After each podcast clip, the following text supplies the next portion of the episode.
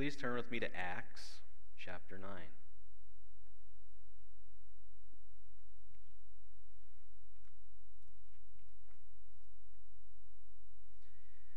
And we're going to read the, this section of Scripture. I'm going to read all the way down, starting in verse 36. Acts 9:36. Going to read all the way to verse 42. And our focal point will be verse 36. Now in Joppa there was a disciple named Tabitha, which translated in Greek is called Dorcas. This woman was abounding with deeds of kindness and charity, which she continually did. And it happened at that time that she fell sick and died. And when they had washed her body, they laid it in an upper room. Since Lydda was near Joppa, the disciples, having heard that Peter was there, sent two men to him, imploring him, Do not delay in coming to us. So Peter arose and went with them. When he arrived, they brought him into the upper room, and all the widows stood beside him, weeping and showing all the tunics and garments that Dorcas used to make while she was with him. But Peter sent them all out and knelt down and prayed. And turning to the body, he said, Tabitha, arise. She opened her eyes, and when she saw Peter, she sat up.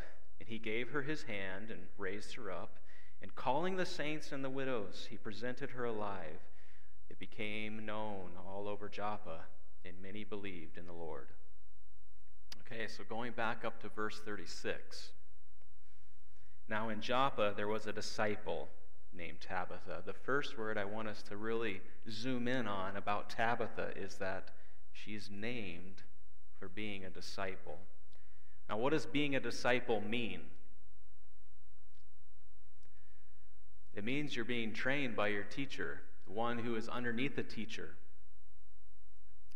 And the implication is in the training, you're becoming more and more like your teacher. And I'm sure many of you all know, familiar with Jesus and his disciples, that that's actually what he did. He trained them to be more and more like him, to know what he knew, and to do as he did. So today's sermon is about knowing and doing Jesus' commands and how Tabitha was that woman. She was a good, quality disciple of Jesus Christ with her life. So Tabitha was a disciple. This woman was abounding with deeds of kindness and charity. The next word I want us to zoom in on is abounding. Some translations will be full. The Greek word is pleres, and we get our English term plethora plethora is a derivative from the Greek here. And it just means a lot many, much, full. If Tabitha had a basket, it was full. It was full of kindness and good deeds. That's what God is telling us about Tabitha's life here.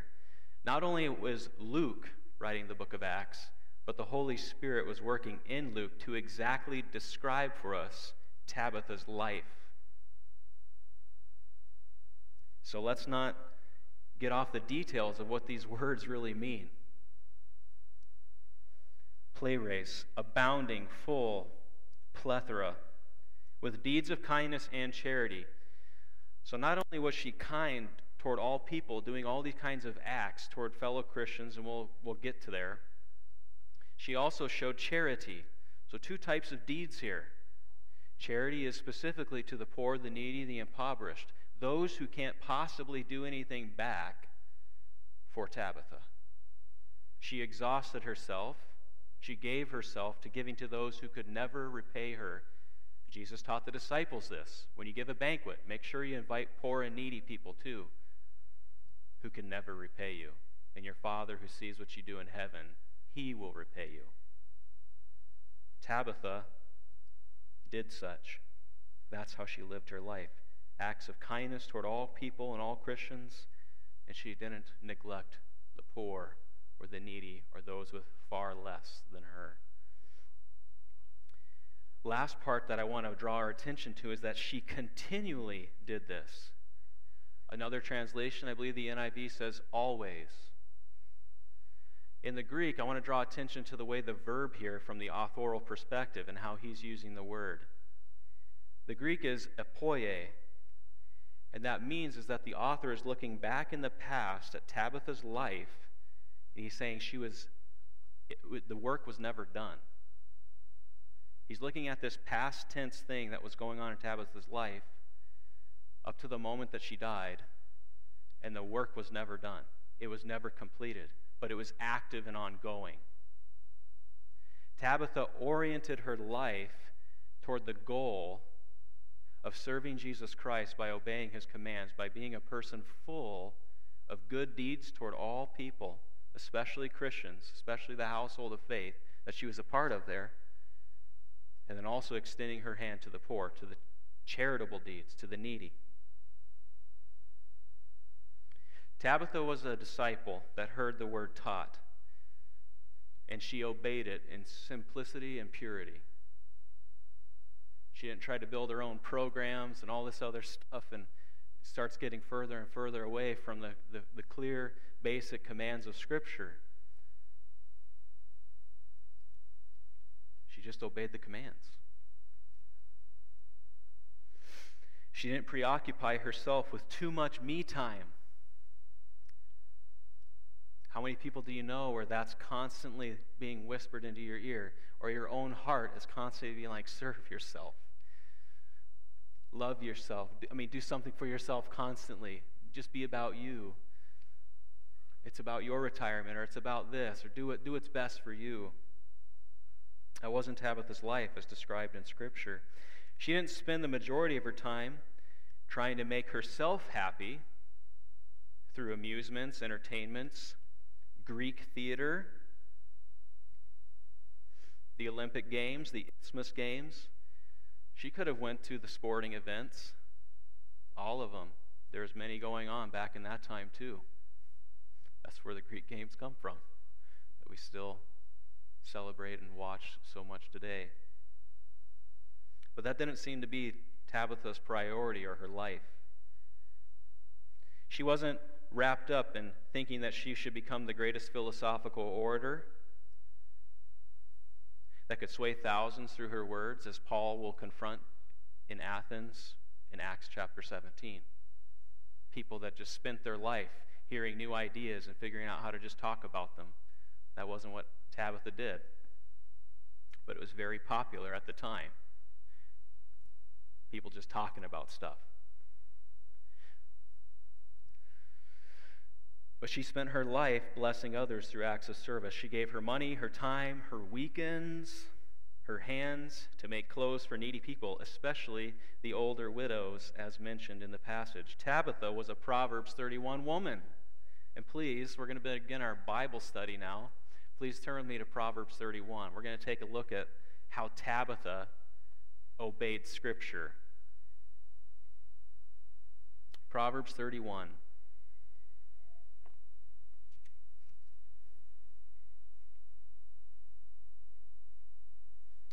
Proverbs 31, and we'll start in verse uh, 13, head down toward 20.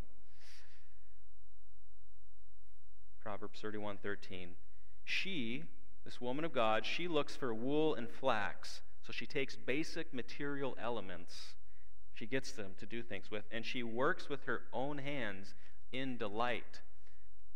It's not a drudgery. This woman is not doing it like, oh, I have to. It's a delight. Doing this work is a delight to her. Her heart is in it. She sees the value in it as good, and she delights in doing this work for the Lord. Delighting in the work that she does unto the Lord. She is like a merchant ship. She brings her food from afar. She rises also while it's still nighttime, and she gives food to her own household, portions to her maidens. She considers a field, she buys it. From her earnings, she plants a vineyard. She girds herself with strength and makes her arms strong. This is an industrious woman. She senses that her gain is good. Her lamp does not go out at night. She stretches out her hand to the distaff, and her hands grasp the spindle, working with her hands. Number 20. She extends her hands to the poor, and she stretches out her hands to the needy. That is exactly what we read about Tabitha in Acts 9. She was this woman. She got materials and she went in her spare time and made clothes for women who needed it most that had very little or nothing so they could have another outer garment to protect them from the elements. That's what she spent her time and her life doing.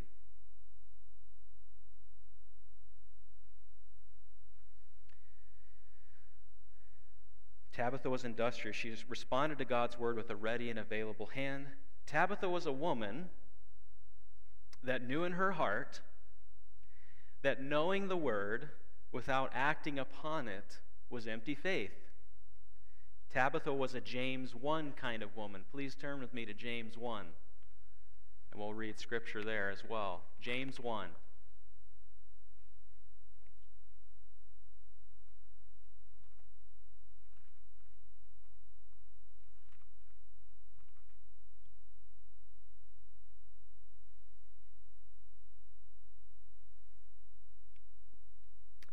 We're going to start at verse 21. I'm going to read down James 1 21 and following. Therefore, putting aside all filthiness and all that remains of wickedness in your lives and in yourselves, in humility receive the word implanted, which is able to save your souls. But prove yourselves to be doers of the word, and not merely hearers who delude themselves. For if anyone is a hearer, of the word and not a doer, he is like a man who looks at his natural face in the mirror. For once he's looked at himself and gone away, he's immediately forgotten what kind of person he was. But one who looks intently at the perfect law, the law of liberty, and abides by it, not having a for, become a forgetful hearer, but an effectual doer, this man will be blessed in what he does. Bible studies are really good, guys but it's meaningless if you don't put it to work faithfully. We don't necessarily need to accumulate and accumulate and accumulate only study. Study without action is empty belief, empty faith. James says it's meaningless or it's worthless, it'll be burned up. Verse 26 If anyone thinks himself to be a religious person, and yet he doesn't bridle his own tongue, but he deceives his own heart, this man's religion is worthless. Pure and undefiled religion in the sight of our God and Father is this visiting orphans and widows in their distress and keeping oneself unstained by the world. Now, everyone in the whole world knows that vid- doing, visiting widows and orphans is a good thing. No one's going to come after you for that right? Nobody's stoning Mother Teresa in India. But the moment you reject sin in the world and you strive to keep yourself unstained by the ideas and the philosophies of the world, that's when it gets ramped up. That's when the world doesn't like that you're coming out from amongst them and not doing the things that they like to do anymore. It gets uncomfortable. Your life is like, I'm not going to live for myself anymore. I'm going to stand for the truth and spend more time doing these good things for Jesus Christ and his commands. And it's costly, right? Takes money, takes time, takes effort, takes direction and focus. And it takes decisions to actually act upon it and do it. You have to believe it in your heart and delight in the commands as if they're good and valuable. And this is, this is what's worth living for. Tabitha did not forget about the commands of God once she left the church on Sunday morning, did she? She took up action from her own home and the resources that she had that God had given her throughout the week. She put together clothes. Okay, I want you to visualize that. That's what it says in Acts. She made garments, and then she gave it to people who were in great need. She served the poor and the older widows just like the Bible says. We're going to look at that in 1 Timothy 5 here momentarily. This ministry service of hers is described in the Bible as being full or abounding. And I'm going to keep saying those words full and abounding. It also describes her deeds as being something that she was continually doing, never stopping, active. It was ongoing, it was the orientation of her life. It was never finished or put aside for something else. Nothing came in and cheapened her service and devotion to the king. Nothing distracted her. Her weeks and her days were geared toward serving. Tabitha honored the commands of God about how to serve older widows from 1 Timothy 5. Please turn with me to 1 Timothy 5.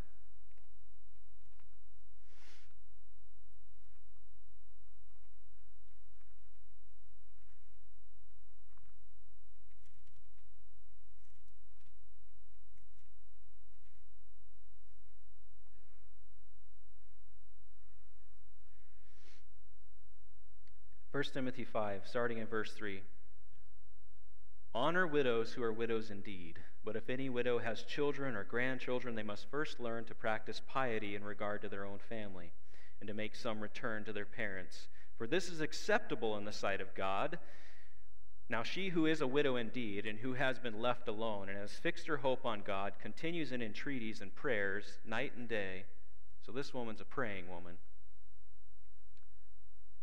but she gives herself to wanton pleasure instead, is dead even while she still lives. Prescribe these things as well, so that they may be above reproach. But if anyone doesn't provide for his own, and especially that of his own household, he has denied the faith and is worse than an unbeliever. A widow is to be put on the list only if she is not less than 60 years old, having been the wife of one man, having a reputation of good works, if she's brought up children, if she's shown hospitality to strangers, if she's washed the saints' feet and assisted those who are in distress, and if she's devoted herself to every good work. Women, take a look at this. This is God's plan for women, and it's magnificent. It's, his, it's God's design. Women, if you want to change the world, do these things in verse 9 and beyond and be in, in prayer. Bringing up your children. Women, if you want to teach, God's given you 16 years from the ages of 2 to 18 in our country, the way we do it, to teach the next generation. Don't let the world distract you and pull you away from the most precious treasure that God's given you, and that's your own children. Even if it seems like it's a good thing. You can, you can get pulled away from training your own children really well, seemingly getting bogged down with maybe even church tasks. That would not be a good order of priorities. Don't neglect the disciples that God has given you to teach and to train in God's commands and His ways.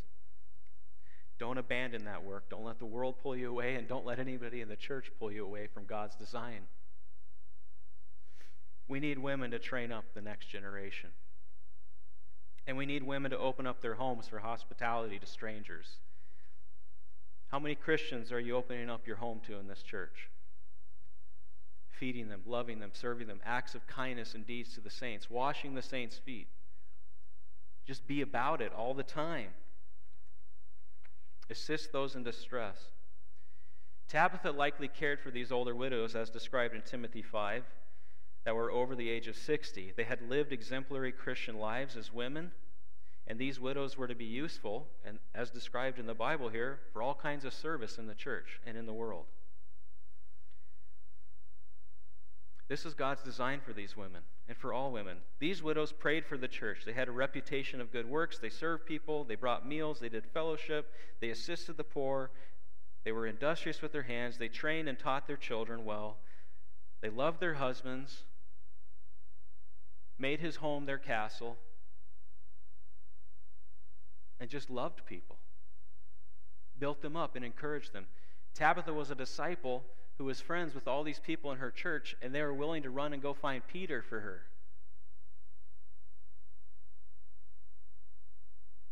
This church wanted her back. They loved her.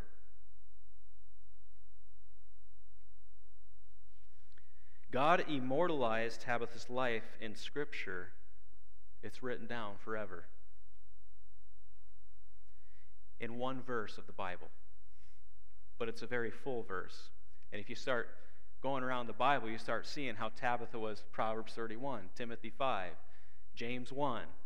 You, you can just see it as you start putting the pieces together from one verse.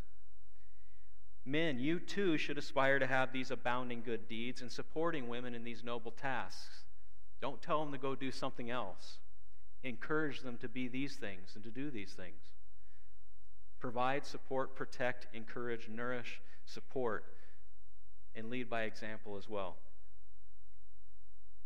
God decided to give us several wonderful details about this wonderful woman, Tabitha. She was abounding in good deeds and charity. Tabitha continuously oriented her life to accomplish these things as described in Timothy 5. Tabitha lived like this because she was a disciple. She was a disciple. And in a very real sense, she still is in heaven. She walked after the Master, the Lord Jesus, his footsteps, and she never took her eyes off the prize of unending joy in Jesus' presence. How many of you want to have fullness of joy in this life and the next? Are you trying to fill your life up with something else? I mean, are you, are you searching for joy or happiness somewhere else other than in Jesus Christ?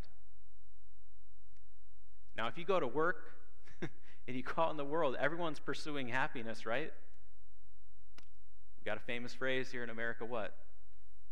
Pursuit of life, liberty, and happiness.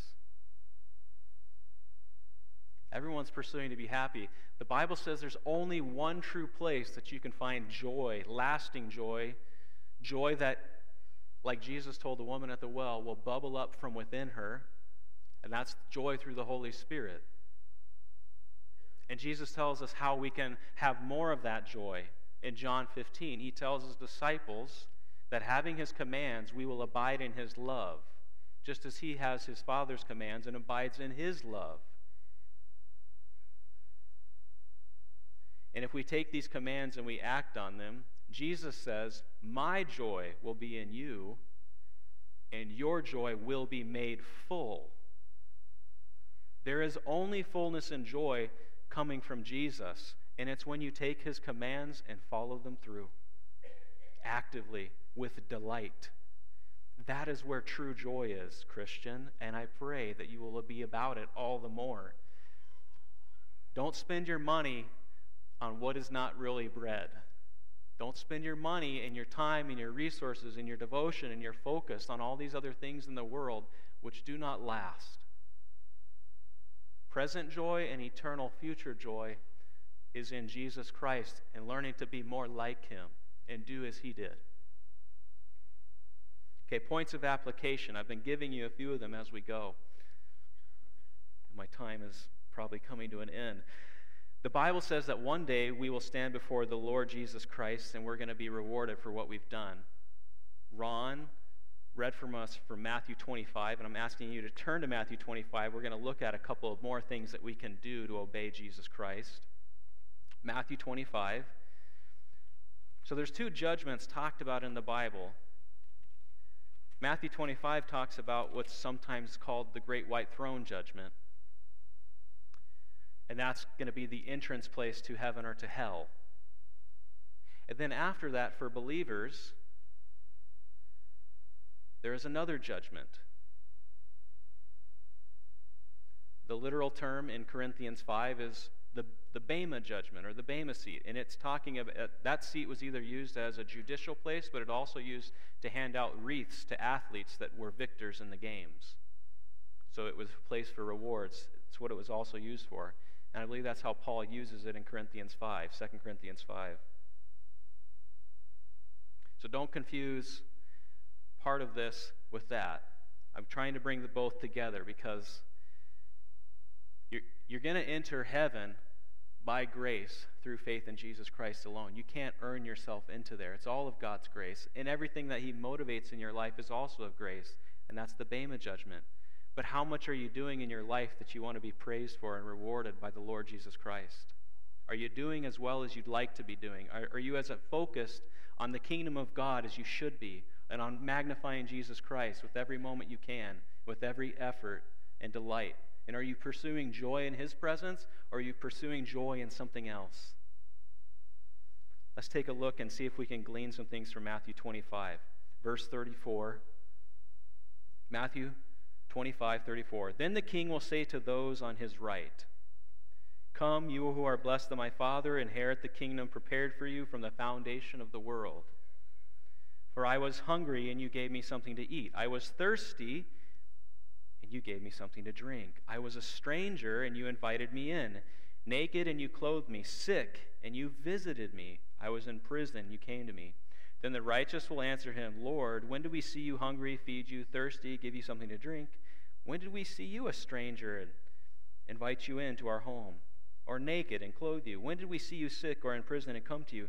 The king will answer and say to them, Truly, truly, I say to you, this is important, this next phrase, to the extent. And I'm going to pause there and say it again. To the extent that you did it to one of these brothers of mine, even the least of them, he's talking about Christians that are going to heaven. To the extent, to the degree, to the measure in which you pursued these types of things toward other Christians, you did it to me, myself. Now, if Jesus walked into this room, how many people would be falling all over him in love and in worship? I'm not saying worship other Christians. but you know the point. What I'm saying is that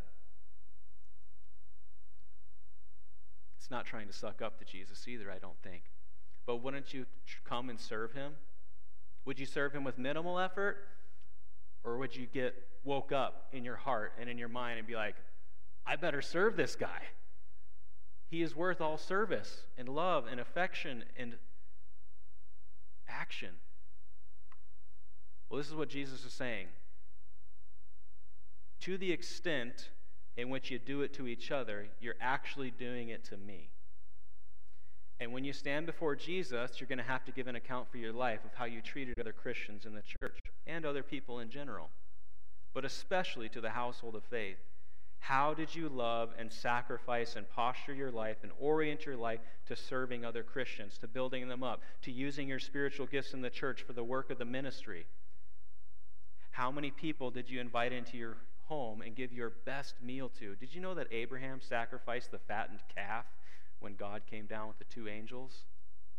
Are we giving our best to our fellow Christians or our leftovers when we feel like it? I pray that we'll see what Jesus is trying to point out to us that our joy can be in Him and in loving others in a better way. And I think the idea we need to capture in our hearts and our minds is to see Christians as serving Jesus Himself. That is what Jesus is telling us here. And, and these believers seem to have no idea that that was the case. We didn't know who was serving you. Yeah, it was serving me.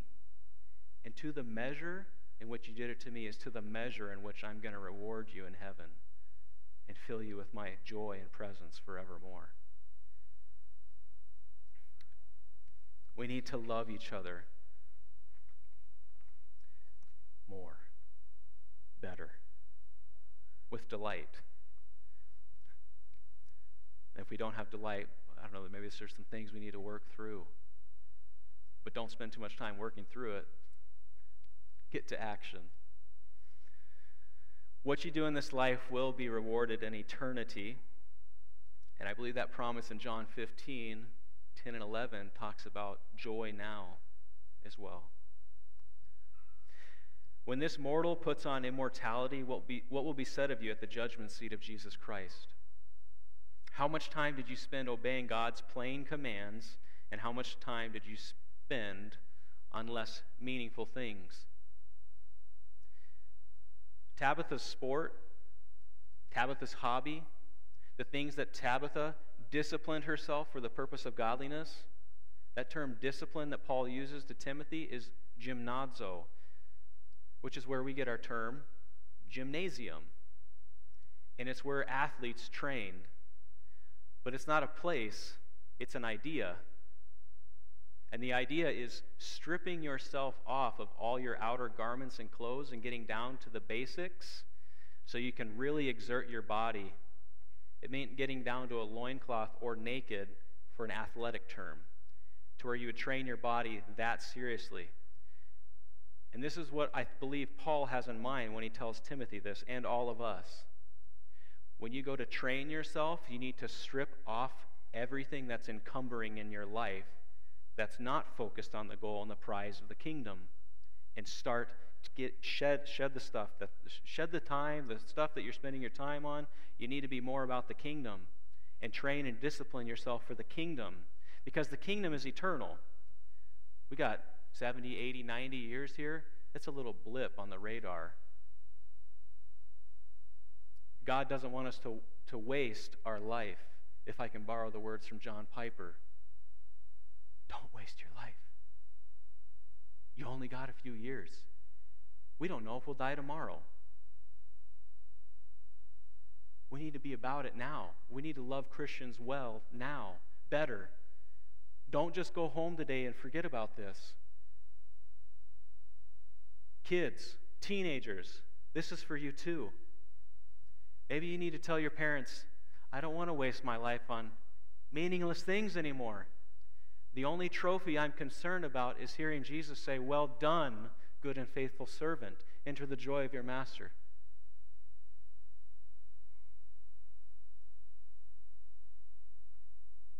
Husbands, love your wives, wash them in the word, build them up.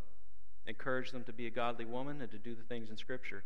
Fathers, raise your children, instruct them in the God's commands, show them by example. Make your house, men, a house of hospitality where you are inviting people in and loving people. That's what Jesus did.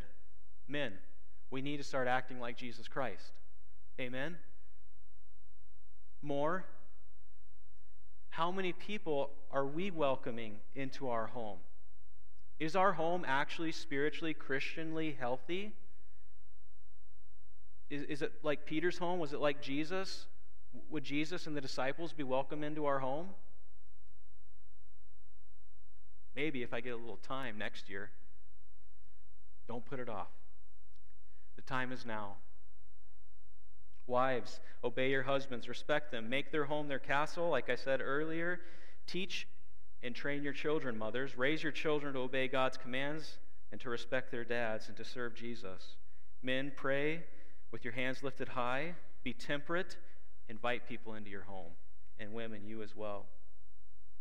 Women, serve food, make meals, serve widows and orphans, make clothes, serve people, do acts of kindness, charity. There's all kinds of things you can do to be nice and more hospitable. Everyone, don't live for popularity or for your personal pleasures. Don't, don't live for the sporting event. It's not going to last. Don't live for the next hunting trophy. It's not going to last. The only thing that matters is what you do for Jesus in accord with His Word that will last into eternity.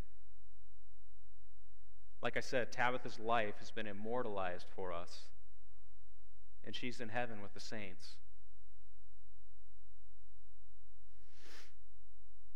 We all need to learn from Tabitha as she walked after Jesus Christ. And we need to take her example to heart and start looking at Christ more. If we orient our families, our homes, toward living like Jesus, I mean, how many people do we have in this church? Some say three, some say four, some say 500. But if we had 100 homes that were healthy discipleship centers, all postured around the main assembly, which we're now a part of now. And we had these warm, welcoming homes that invited people in, loved one another throughout the week, served one another, and we showed the community of Pierre and the rest of the world how great our love is for one another and thus for Jesus Christ. What if we spent our time doing that? Listen, you can be a nice person and say hello. We can go join the Elk Lodge or the Moose Lodge or some other nice nonprofit organization and find good, nice friends with nice little conversations. But that's not Christianity. Christianity is radically laying down your life to serve and be sacrificial and give your resources and your love to people and those who need it the most. The world doesn't need another social club where we're just nice to people for two hours a week. We need to be radically different. We need to be the people. We need to be the hands and the feet of Jesus Christ. And I know you all know, if you read the Gospels, you're like, man, Jesus, there's no one greater to live like. So if we oriented our homes to be like that, men and women, even you teenagers in your homes, encourage your parents. This is what we need to be about. You're the next generation. You can cause change. You want to turn the world upside down? It's not voting this December or this November. It's not getting into a position of authority in the government somewhere. Tabitha was a disciple that changed the world. She affected a lot of people around her. It's disciples of Jesus Christ, devoted to the clear commands in Scripture, that are going to change people. It's love and good deeds that are going to be shared with others, that are going to change people's hearts. People are going to want to be a part of our church if we love each other after church. Like making that our business more and more and more. What are we, how, are we, how are we spending our time? How are, how are we spending ourselves? Is it as, as good as we should?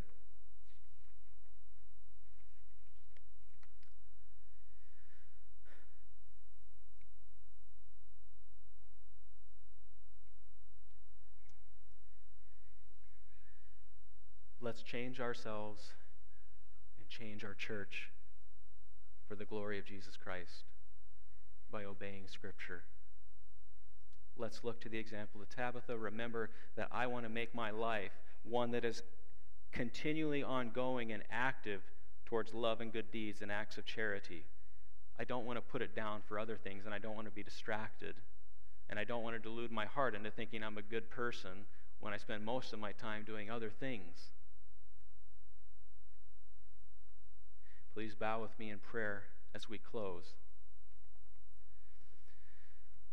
Father, please, please come down. Send your Spirit to us.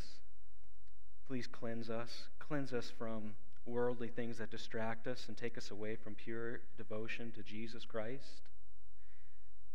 Make us more like your Son. God, we need to love one another so that the world can see that you are in us. Help us to do this more in a greater way than we might impact our community and the world through simple acts of love and service and preaching the gospel plainly. God, we ask that you do this by the power of your Spirit. We can't do this. We can't muster this up. We can't be Jesus on our own. We need your power. But Lord, please move in us to love one another better. Father, please do this by the power of your Spirit through the redemption which is in Christ Jesus, who is our only hope.